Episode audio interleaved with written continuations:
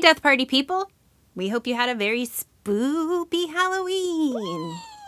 We researched the hell out of and produced two episodes of the podcast for Halloween. Yes. It well, it seemed doable at the time. Yeah.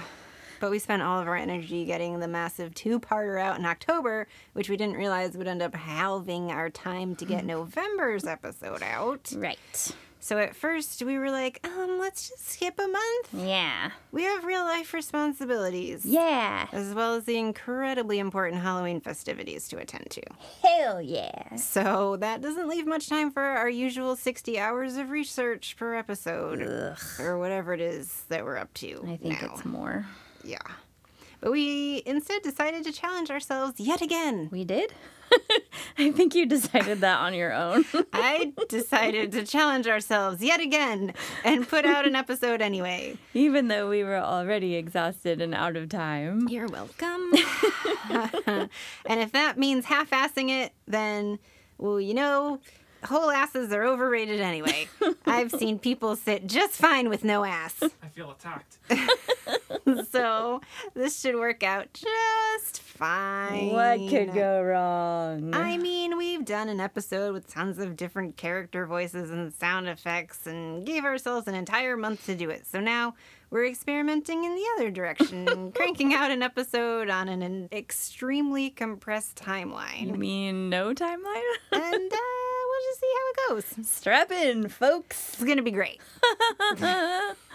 By the way, if you went to our Patreon after we did a last minute announcement regarding its existence on the last episode, um, sorry about that. We ran into technical difficulties, not the least of which was losing two hours we could have had to work on figuring that out to redo editing work that the software decided to lose on us. I know we're very will they, won't they with a Patreon, but Scout's Honor. It does exist, and the content does exist, and someday, for a piddling and really quite paltry amount of Earth money, you will be privy to some fun bonus content every month. Hey, even at the lowest level, you will at least get to listen to the episodes all uncensored and but I don't want to get you too revved up. Just know that it is in the works, and someday this awkward young fledgling show will blossom into a beautiful, mature, and self assured show. And you know what? Even if it still ends up being not so beautiful, it's still worthy of respect and love. so, what topic can we manage to cover in a short amount of time without risking falling down the deep dive rabbit hole? None of them? Probably true, but um, how about a topic so vast that it's impossible to thoroughly cover it in one episode anyway? Oh, that's an interesting choice for a tight deadline. A topic so ancient, so ubiquitous, and so hard to choose the best of the best of that we'll probably have to take uh, several future episodes to go into more detail on it. hmm? Not reincarnation again? I am speaking about graves, Oh. Oh. Okay. tombstones, mm-hmm. Marker-y thingies for human bones mostly, and other bones sometimes. In this episode, we will share with you tales about the inhabitants of some noteworthy graves, including a woman whose life was cut short due to tragic circumstances. Hmm. Uh, isn't that always the case? Whereupon her mm-hmm. grave became yet another one. The story of a man so afraid of being buried alive that he rigged his burial chamber so as to avoid just such a fate. Hmm. a whole community of people living fairly happily amongst the dead, and a dude who might have built an elaborate memorial as a final middle finger to his whole community. Classic. I'll let you guess which one of those last two is in the United States. yeah, weird ass graves. You ready for this whirlwind? Slip on your Dr. Frank Furteriest rubber gloves. And let's dig in.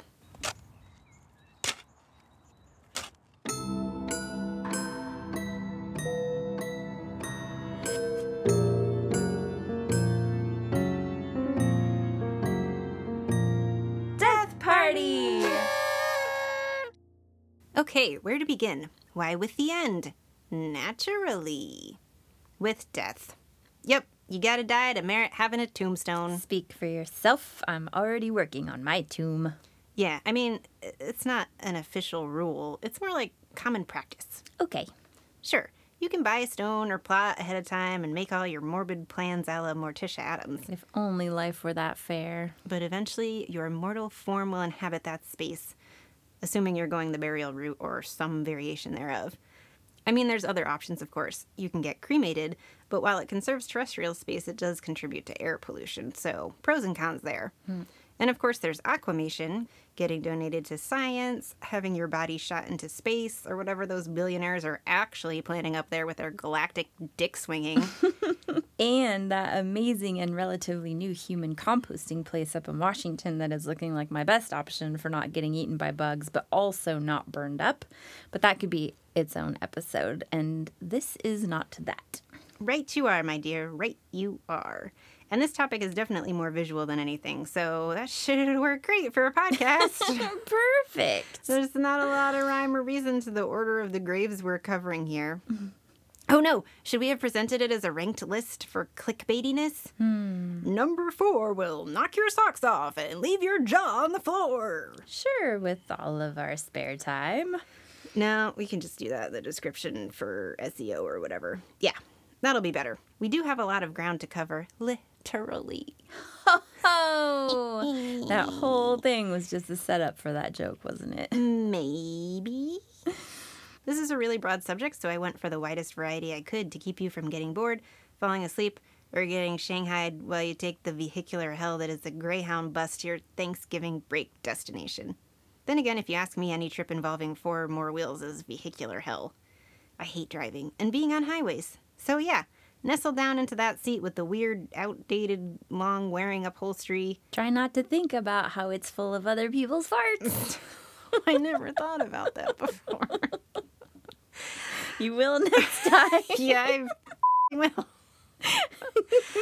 right in front of the screaming child and crank those headphones up until we drown out their shrill, wailing cries and let us begin. Why don't we start with the um, most gravy to the least gravy? Okay, Sounds gravy. it's all gravy. Okay, the first one seems pretty gravy. It is the final resting spot of an English lass named Kitty Jay, who became romantically entangled with a farmhand. Ooh. This was a couple of hundred years ago, so records aren't great. Oh. In researching it, I found a few sources which ran the gamut from she was a lover spurned Oh? To this piece of guy assaulted her. Oh. Yeah. So the truth is a bit murky on this one, but all of the sources agreed that Kitty Jay died by suicide as a result of her treatment following this unfortunate series of events. Man, you know, in case you were having a good day or anything. Yeah, because self inflicted death was a means of death not in line with the whole religion thing, which was quite pervasive at the time. Damn the man. Three parishes refused to bury her in hallowed ground. The solution instead exists to this day. Kitty Jay's grave can be found in the middle of three intersecting footpaths. A crossroads, if you will. It's kind of jarring to see the picture and imagine you're just trotting along on a dusty old trail, taking in some of the beautiful English countryside, and then BAM! Mounded grave in the middle of your three way intersection. Apparently, this crossroads burial ritual was common enough that sometimes it involved a stake through the heart You. and no religious ceremony is kind of a package deal. Sold. What'll one of those cost me? Your soul. So you sold. Low hanging fruit. um, crossroads were seen as confusing to a risen ghost who couldn't decide which way to proceed. yeah, that's fed up. Like she's not already tortured enough, having been driven to take her own life, but then they're gonna bury her with the intention of keeping her lost and confused forever. That's how I felt before Google Maps, and it's nothing to take lightly. I tell you what. Mm hmm. Yeah, it seems kind of rude to ghosts, but hey, don't haunt the messenger. I'll haunt whomever I please, thank you.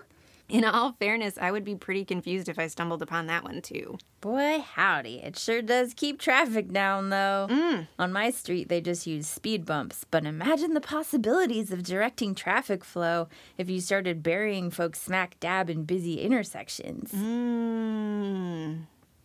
So, when we talk about suicide, our point isn't to glamorize death or give us something to look forward to. It's to remind you that death is a natural part of life and it's something that we all have in common. It will happen to everyone living on this planet right now, no matter how much money or influence they have. And it has happened to many people whose remains reside in the ground under our feet, whose ashes have been dispersed into the air we breathe, the water we swim in, the amusement parks our children visit. Death is all around us constantly. Its specter looms for many of us on a daily basis. But what makes it so terrifying? Is it the fear of the unknown? Yes. The fact that it takes our loved ones away too soon? Yes. Not soon enough? That one too. Consider people who die by suicide, like the legend, which may or may not be entirely accurate, of Kitty Jay. Whatever happened to poor Kitty Jay, the legends agree that she was in such misery that she felt she had no other option than to end her own life. What kind of society punishes a person for the misery they could no longer endure? And how can we right the wrongs of those who came before us and had no compassion for those desperate for it? At least in her legacy as an outcast, Kitty Jay has become known by many who might keep her company in spirit. Crossroads burials ended, at least in that area, with an increasing understanding of mental illness, particularly after the 1822 suicide of a what? Hmm. Rich white dude. in this case, Lord Castlereagh. Oh, sure. Everything is accepted when it's a rich old white man who does it. I mean, good, because burying people in crossroads with the intention of keeping their spirit confused and lost forever is fed up on so many levels. But still, It's called progress. Don't bite the hand that feeds. Another the rich old white hand. the shriveled, doughy old white hand feeds you one for every six he has. we'll get to another rich old white man who uh, just definitely thinking about himself in a few, but another mounded grave that looks almost normal but is just a bit different from the other headstones in the area is that of Timothy Clark Smith, a doctor who died in 1893. Dr. Smith was concerned about being buried alive. It's safe to say he was more concerned than most. I also share this fear. Also being cremated alive. Also dying. Do we have time for me to list all my fears around death right now? Uh, I mean, honestly, if you're that worried about it, maybe just rethink burial altogether. I'm rethinking dying altogether. Yeah, don't hold your breath on that one. Because, That would make me die faster. yeah, that would do it. I realize this is not an option for religious folks or others observing tradition or what have you, but one of my favorite things is giving advice, whether it's welcome or not. So just let me have that one, okay? now, as I was saying, safety coffins had become quite a hot potato, or in the words of kids these days, really neato and swell. Um, yes, that is what whippersnappers these days are saying. Yes.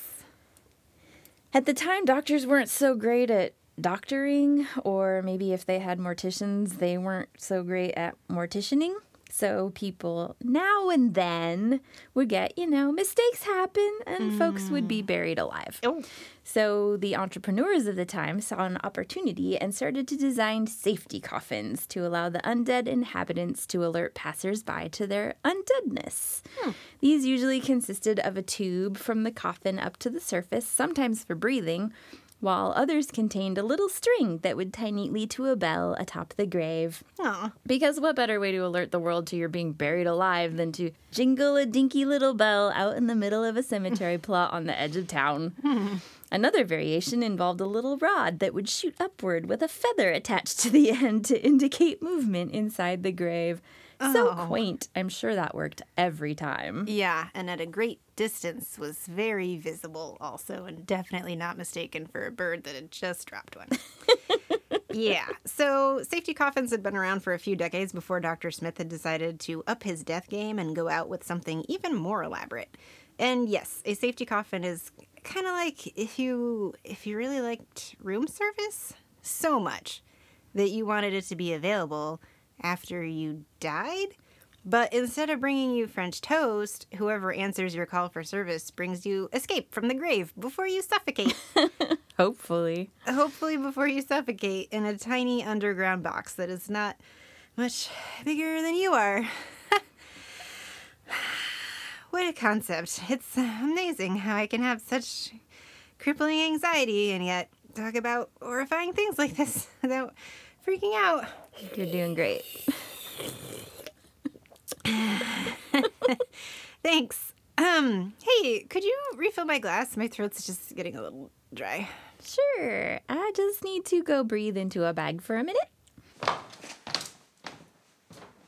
Do you want ice?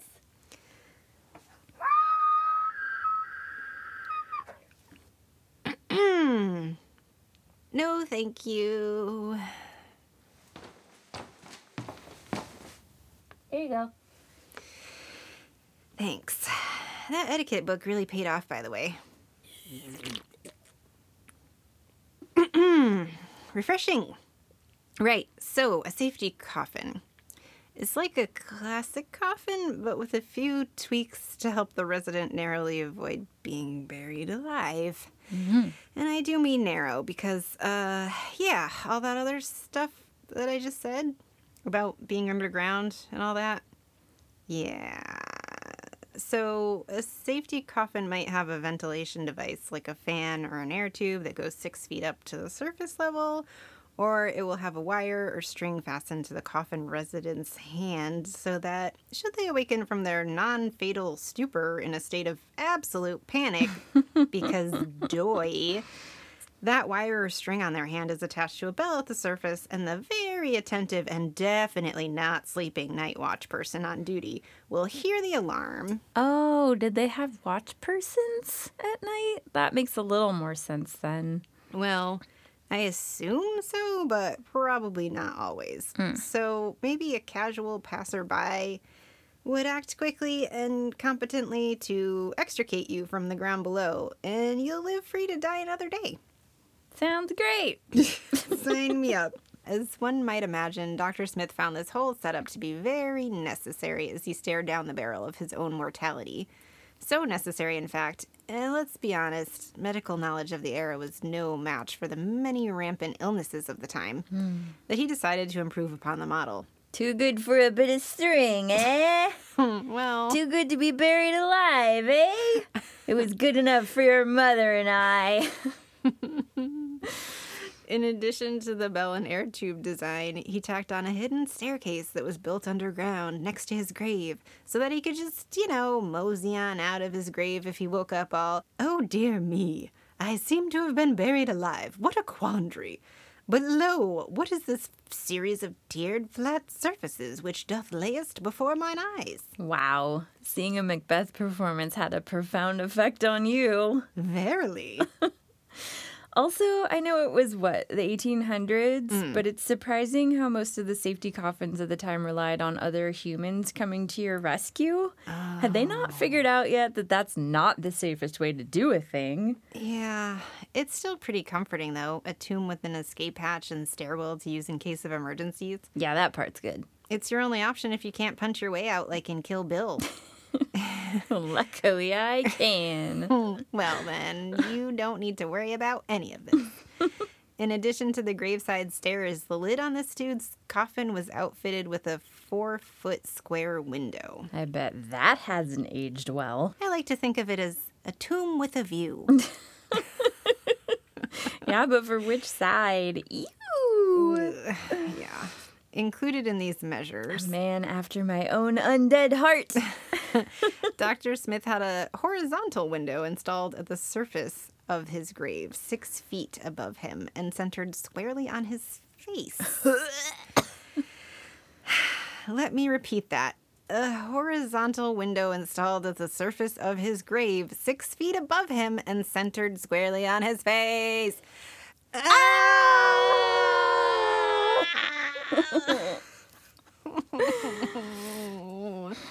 Did he want to give small children drool covered stuffed animals securely in hand, visiting their bocce's final resting place nightmares for decades to come? yes. No. No.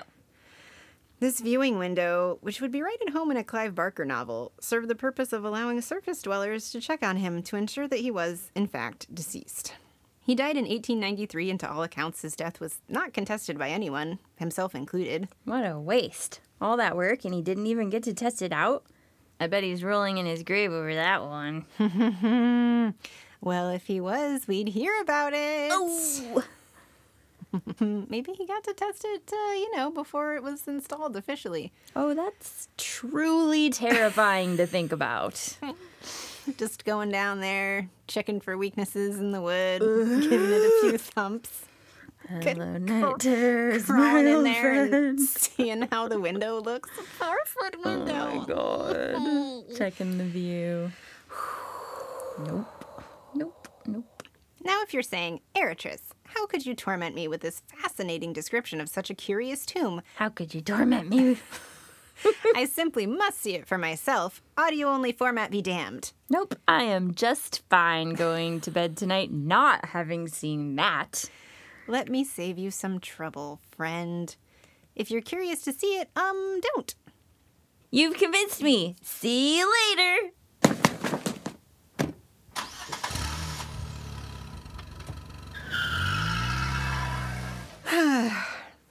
I haven't seen it in person, but I perused a bunch of pictures. Way too many pictures. And trust me, you're not really missing out. In fact, my first impression is it must smell absolutely horrible in that shaft. Gross. You can only see a few inches down the six foot long cement shaft due to moisture and the age of the glass. Gross. 128 years and counting. It's basically a mound with a big square of cement on top and a smaller square of glass inside that. And when you look down it, Nope. it looks like the mouth of a chimney. And there's a bunch of water droplets clinging to the inside of the glass, Nope. further obscuring any view of the decaying corpse of any long dead doctors. Is this the part where we say trigger warning? Yeah, I think we uh, missed the boat on that one. There's also a bunch of those weird colors that I associate with decaying organic matter, like mossy green and that rusty orange color. Ew. Those are some of my favorite colors. They would be. I should have eaten dinner earlier. Waiting till we're done recording, that was a mistake. Hardly worth a road trip, but if you were to visit Dr. Smith's grave in the state of Vermont, perhaps because you're going champy hunting and might as well make a weekend out of it. Roadside America rates this one as worth a detour. Man, I know Dr. Smith clearly had a paralyzing fear of premature burial, but you know what I'm afraid of? Hmm. Having a viewing window down to my burial chamber so total strangers can try to catch a glimpse of my decaying face on their way to Ben and Jerry's flavor graveyard, only to return home later and rate my fing grave on Google Maps. One star. Couldn't see the face. Two stars. Could partially see the face, but was pretty gross. I thought they had to put makeup on corpses before they finished. Ugh. Yeah, he thought ahead, but not as far ahead as I'm thinking. Pass. Hard pass on all of that. Does this mean I will avoid going if given the chance? yes. No, no, it does not. Don't let my aloof nature fool you, folks. I am already looking into other points of interest nearby and planning my road trip next time I'm in the Northeast. It'll only add an hour and 20 minutes to your trip if you're driving from New York City to Montreal. Just a little bit of trivia to do with as you will. Only 40 miles, uh, 65 kilometers from the Ben and Jerry's Flavor Graveyard. That's a mere hour drive, just saying. the Ben and Jerry's Flavor Graveyard is a real thing, by the way. I love that. That's the only graveyard that I will be visiting if I am in the area. If somewhere in England or Vermont is too far for you to venture, you're in luck. We have the internet, and somebody out there has already taken a selfie with just about any weird grave you could want to discover. Probably me. Probably. Probably her.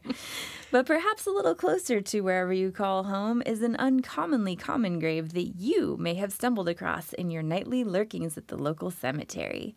Here and there, in cemeteries from the 18 or 1900s, are various graves surrounded with steel cages that look as if they are trying to keep some kind of monster within. Didn't work. I still got out. I was gonna ask. Surprisingly, with all the zombie movies being made these days, these ruthless looking iron cages were actually designed to keep people out. They were named mort safes, Catchy. right? and who would be trying to crawl into a grave that's not their own, you might ask? And who would be trying to crawl into a grave that's not their own? I'm glad you asked. Why, grave robbers, of course. Not only have a-holes throughout the centuries dug up graves in search of the valuables that the dead were buried with, but in the 18th and 19th centuries, not much was known about human anatomy, and doctors were keen to learn. Medical hospitals would pay just about anybody who could produce one for cadavers so that the remains of the dead could be investigated and cataloged. Only fresh dead bodies weren't always easy to come across. After the practice of stealing fresh bodies from the ground after their burial became popular, families or individuals concerned with the possibility of being exhumed at an untimely hour would sometimes pay to have these grave cages constructed to ensure the continued slumber of the deceased. That and, you know, zombies. Another location known for their elaborate graves is Cairo. With a population of over 18 million, these residents sure know how to make the most of a crowded and hectic city. Or, you know, they don't have much choice because depending on who you ask, you might hear it referred to as a slum. Hmm. Egyptian streets describe the city of the dead within Cairo thus Between catacombs and mausoleums, beds and ovens have been pushed up against marble, tombs turned into what can only be described as an impoverished gated community. No one is certain of the exact population of those who inhabit the city of the dead, though it is assumed there are over 1 million individuals coexisting in morbid neighborliness with the dead. Displaced due to farmland removal or natural disasters, people have taken to squatting in unseen, claustrophobic crypts and an escape from homelessness. Whoa. I mean, I'm fortunate to never have experienced houselessness, but I would like to think that having a roof over your head, even if it's the top of a mausoleum, still beats sleeping in your car. Mm-hmm. At least there's a little more space. It has to be better than sleeping under a bridge. I always wondered about that. When I used to picnic in cemeteries on the regular, I would always try to imagine which crypt I would live in if I suddenly became houseless. I wondered why more people didn't choose tidy little cement tombs over places that are worse at keeping the rain out. Unless you're really afraid of ghosts, Oh, that must be it. then it wouldn't be so great. I mean, well, joke's on them because ghosts are everywhere. On the flip side, if someone was using my tomb to live in because they didn't have a better option, I'd be glad that I could still perform some act of public service, even in death. Right? Also, if your tomb is basically a stone tiny house, I mean, come on, do you honestly not expect people to choose to live in it at some point? Exactly. See? I'm not a weirdo for thinking about it. I want to see that show on HGTV. Flip my tomb. Why is this not a thing yet? Can we do this? We're just going to add a little crown molding and some landscaping, and we should be looking at a 10% increase in the market price. Here's all these dead people taking up prime real estate, and then there's all these living people with no homes. ah, society. It was bound to happen. Unlike with Dr. Smith's final resting place, I would encourage you to go to the show notes on our website, deathpartypodcast.com, and click on the Reuters article as well as the Egyptian Streets article by Mona Abdu for the few pictures contained in it because this is metal as fuck. No, but seriously, if you've been cocooned in a warm bubble of privilege like I have and need a reality check once in a while that there are people out there who have it worse than you do, these photos are stunning visual reminders. Not to mention, some of these people have been living in this necropolis for decades. Some of them mm. have generations of people living under one roof who have been there. The elders have been there for several decades. It's wild. Um, also, there's no corpses in the photos, so you know, you're good. it's just the tombs and the live people. No worries. You're clear. So just depressing. I mean, they look like they're having fun. I don't know, making the best of a bad situation. Well, we don't want to keep you all sad thinking about people without homes and how COVID has exacerbated the problem. But if you get the chance to weigh in with your city and vote on supportive housing for those impacted, that's really special. It really can happen to anyone, and aside from the humanitarian aspect, communities can save thousands of dollars per individual by putting people in permanent supportive housing instead of playing catch up, funding the services that chronic homelessness inevitably costs. Homelessness is not due to lack of homes, but a lack of affordable housing and support systems. Right. let's turn those boundless, trembling, ugly tears into angry, balled fists. Yeah. As we discuss the grave of John Milburn Davis. John. Mr. Davis had the very good fortune, if I may editorialize, of living for several decades in what must surely be the best town in Kansas, Hiawatha. Never heard of it. If you listened to our Halloween episode, Oh. you might remember Hiawatha is the town with another noteworthy resident, Mrs. Elizabeth Krebs. right, right, right. I was there for that. Are you sure now? she was responsible for starting the longest consecutive annual Halloween parade. Yeah.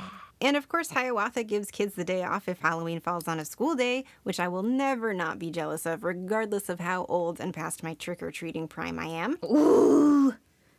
I took some candy. When we went on Halloween night, it was like 10 p.m. and people had left bowls out mm-hmm. for COVID. I was like, they probably don't want all of this extra candy. There was a full size Fifth Avenue in one of those, but a full Is size. Fifth Avenue. But it's like, uh, it was probably, you know, Some like, old people candy. Yeah, That candy bar is left over from the 80s. no, it's from like 1910 or something. it's from like when they christened Fifth Avenue, and now people shall walk upon you. And also there's candy. It's, um, it's, yeah, well, you know, it's old because the wrapper's brown with like red text and white or something. Um, they owned the Fifth Avenue candy bar factory when it went out of business. They just have like warehouses full of them that they give away every year. Mm. like spam. That like spam World War II thing where there's just like spam left over from Rations. yeah. Yep. It's yeah, well, and you also know it's old as hell because it's like a bunch of peanuts and nougat. Oh. I think- So it's like a payday, Just- but shittier. Oh, I used to get those for like 98 cents at the gas station when I was a kid. Yeah, they probably still have the same ones there at that same gas station, waiting for you to come back Gross. because no one has bought one since. Mm. By the way, this episode is sponsored by Fifth Avenue. Do you like candy? Do you know what street you're on? Great. You're eligible to enjoy Fifth Avenue. Are you older than a hundred? Do you remember the Archduke Ferdinand getting shot? and also, that makes you hungry? Fifth Avenue. okay, back to John Milburn Davis. Mr. Davis moved to Hiawatha in 1879 at the ripe old age of 24. Shortly thereafter, he married Sarah Hart. Sadly, Sarah's family did not approve of the union, but clearly, like cola and milk, their pairing was meant to last as the two started their own farm, prospered, and were married 50 years. Wait, what? I said their pairing was meant to last, like that most delicious combination beverage that is roughly 50% cola and 50% milk, or to taste. I first of all, that sounds gross, and second, I'm pretty sure that is not a thing. What? Just like that other thing. What was it you were talking about at the pumpkin patch? Funnel cakes mm. covered in pizza sauce. No, th- no, they're not funnel cakes. They're called fried dough. And yes, they're covered in pizza sauce and Parmesan cheese, damn it. Yeah, those aren't a thing either. I don't know who's been putting one over on you back in Boston. Don't knock it till you try it. It's basically just a melted float. Damn. But the pre-melted part is the good part. No. No love for the shortcut cola float over here. Ugh. Listen, that irresistible concoction kept me nourished throughout childhood, I'll have you know. I don't think legally you can use the words cola and nourished in the same sentence. Well, that sure would explain why I'm lacking all of my natural teeth and my bones are nearly as hollow as a bird's. But, like whole asses, teeth and solid bones are overrated. Who can fit through a mail slot better than you? Nobody. Nobody can. That's who. Anyway, Mr. Davis and his wife led what Atlas Obscura referred to as a prosperous farm life, whatever that means. They birthed the most cows or something? I can only assume they were like corn farmers? So not cows then. And corn was all the rage in Kansas in the late 1800s. I'd believe it. I think it still is. And maybe the white settlers were like, holy Guys, have you tried this stuff called corn? It is absolutely wild. It will knock your socks right off. Did they even have socks back then? Or Oh. did they just put burlap sacks on their feet or something? Yeah, probably. That was the precursor to modern socks. Sacks. Uh, sacks. you can put butter on it. You cannot put butter on it. You might even try putting sugar on it. Sugar? I don't know. What else is there to do? Play with a hoop and stick. That's true. Every corn eating experience can be a new corn eating experience. And the Native Americans were probably like, um, yeah, guys, we were here first and we've cultivated corn for like kind of forever. Any credit over here? And the settlers were like, do you hear someone talking? I don't hear anyone talking. of course, that's all a joke. I don't know how popular corn was, when its popularity soared, or how John Milburn earned his fortune exactly, despite reading several articles on the topic. And of course, the takeover of Native American lands actually involved a lot more bloodshed and a lot less treating Native Americans like humans. Yeah. But this is more of a comedy podcast than a history podcast. Not today, it's not. So I reserve the right to make up shit. I think it will make someone guffaw, titter, and chuckle, and hopefully isn't interpreted as punching down to marginalized people who continue to be marginalized due to systemic racism. Hmm. By the way, if you were curious about systemic racism perpetrated against the Native Americans, read Killers of the Flower Moon. They don't teach you about that kind of shit went down in that book at school. Yeah, your school nurse isn't equipped to handle you after that carnage. No, she is not. FYI, it's a rough read. A very rough read. But if you're looking for a historical true crime book that is also a comprehensive telling of how Native Americans were treated by white people back in the early 1900s, definitely check it out. It was written by a white dude, Isn't it always? Hmm. but apparently he had help from contemporary Osage tribe members. But back to Mr. Davis. Unfortunately for him, Mr. Davis became a widower in 1930 when his wife Sarah died. Is this all the candy I have left? Initially, he memorialized her passing as so many grieving husbands have done before him, with a balls to the wall orgy f- fest. What? Sorry, just seeing if you're still paying attention. Jeez! He memorialized her passing with a simple headstone that was symbolic of the quiet life she and her husband had led, despite the vast fortune they had accumulated. yeah, sure. He was probably taking that fortune down to the racetrack instead. What happened next was motivated by unknown factors, but there has been much speculation over the years. It started by replacing her stone with a marble statue. Probably bet on the right horse down at the racetrack. Then he commissioned building the giant 52 ton stone canopy overhead. Whoa. To keep birds from pooping on the marble? I mean, definitely would achieve that purpose. And then, of course, it escalated even more from there. You know how collecting things goes. First, you buy the rooster pot holder, then at the next yard sale you go to, there's a cute little rooster trivet. What harm could it do to have a couple of rooster themed items in my kitchen? You ask yourself as you hand over 16 quarters to your smiling neighbor in the lawn chair. And it just snowballs from there until eventually the internet work is secret Santaing you a sous vide cooker cozy in a quilted rooster pattern. And when your brother in law comes to visit, he asks why your kitchen is covered in cocks. That is so specific.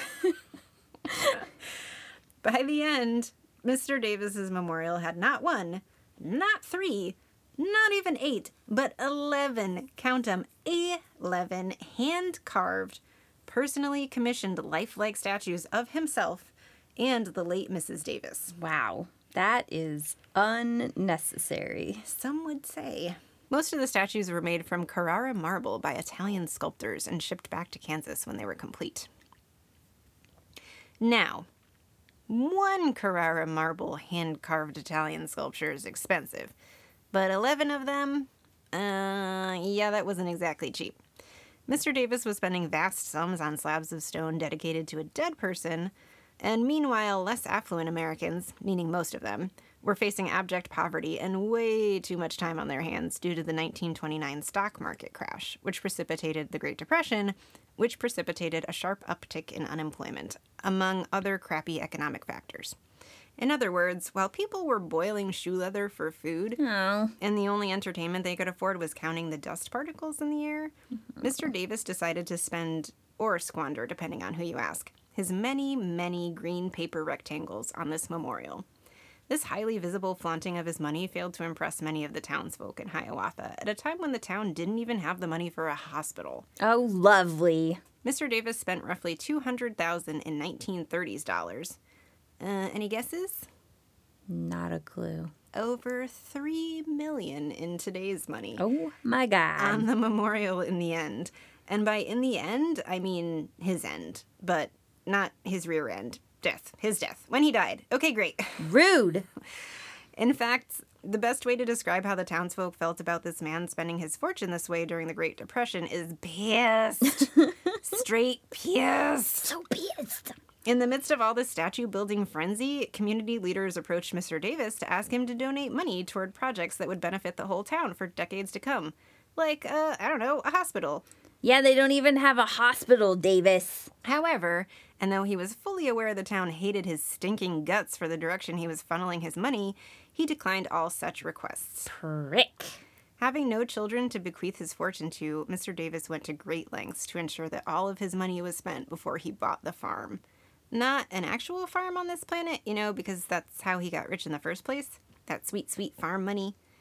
Before he kicked the bucket. Not an actual bucket, but like a proverbial. I don't know where that saying comes from anyway. It's really obtuse. Maybe fodder for a future episode. Anyway, he spent all his money before he died, and for what? A bunch of marble with a little granite mixed in, because variety is the spice of life. Or in this case, death. He didn't think that maybe one day he would need a hospital? Typical.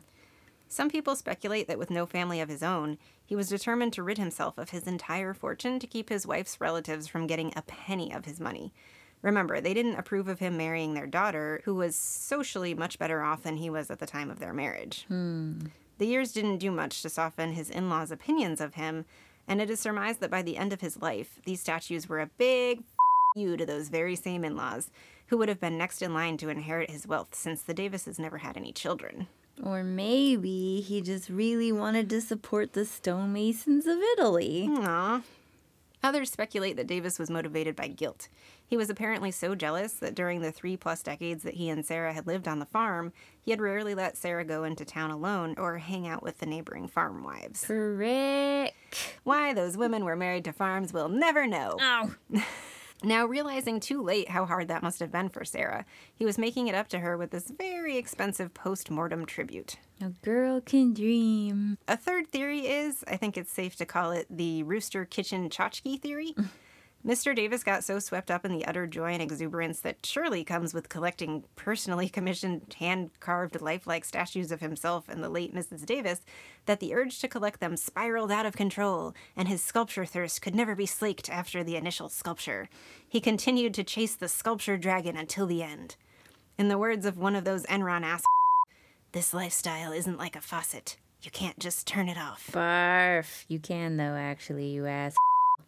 That one has always stuck with me from Enron, the smartest guys in the room. Hey, mm-hmm. it happens to all of us. I started out with one thimble, but wouldn't you know, the thimble collecting bug got me, and now I have a thimble collection that Tom Thumb would be envious of.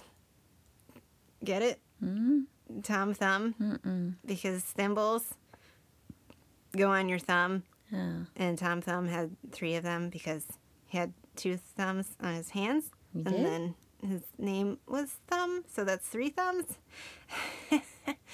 Uh, I don't remember any of that. I'm just kidding. I, I never collected thimbles. well, now I'm always going to remember you as the friend who collects thimbles. Guess what you're getting for the holidays this year? It's not an embroidered rooster sous vide cover, I'll tell you that much right now. Dang it! If all this money that some might be tempted to say was wasted on a bunch of carved rocks has you siding with the good people of Hiawatha, Damn straight. who did, after all, give us their sensational Halloween parade and probably really could have used that hospital. This may offer some small comfort. Although it wasn't widely known, Davis gave away tens of thousands of dollars, little by little. Not only that, but his memorial now draws tens of thousands of visitors each year from around the world. So, in a roundabout way, the memorial did end up financially contributing to the town of Hiawatha. Hmm. Tourists gotta have those blue plate tuna melts, damn it, and cola milk drinks to wash them down. It's not a thing. Don't ask for a cola milk. and if the waitress says, that's not a thing, how could you ask me for that? You tell her, hey, you want me to take my sweet, sweet tourism dollars to the next $3 million memorial the next town over? So go ahead and give the town of Hiawatha some of your sweet, sweet tourism dollars if you decide to swing by and check out this absolutely outrageous memorial to two bougie white people. but don't expect to have the place to yourself. or to get a cola milk. You know what? Let the people decide for themselves. Faye. Jeez. Uh, not even giving it a chance.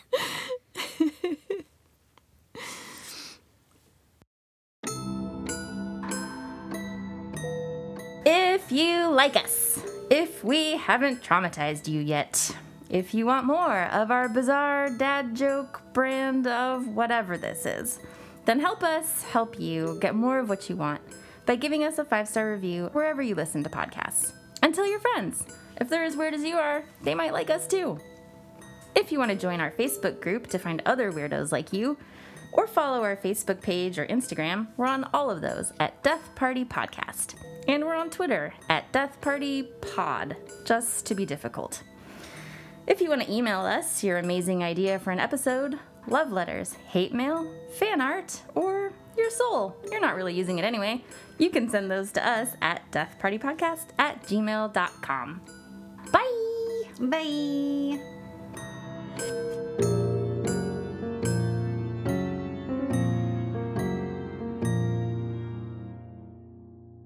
I like my men like I like my graves. Spooky, physically distant by a space of at least six feet, and visibly unattended by other women.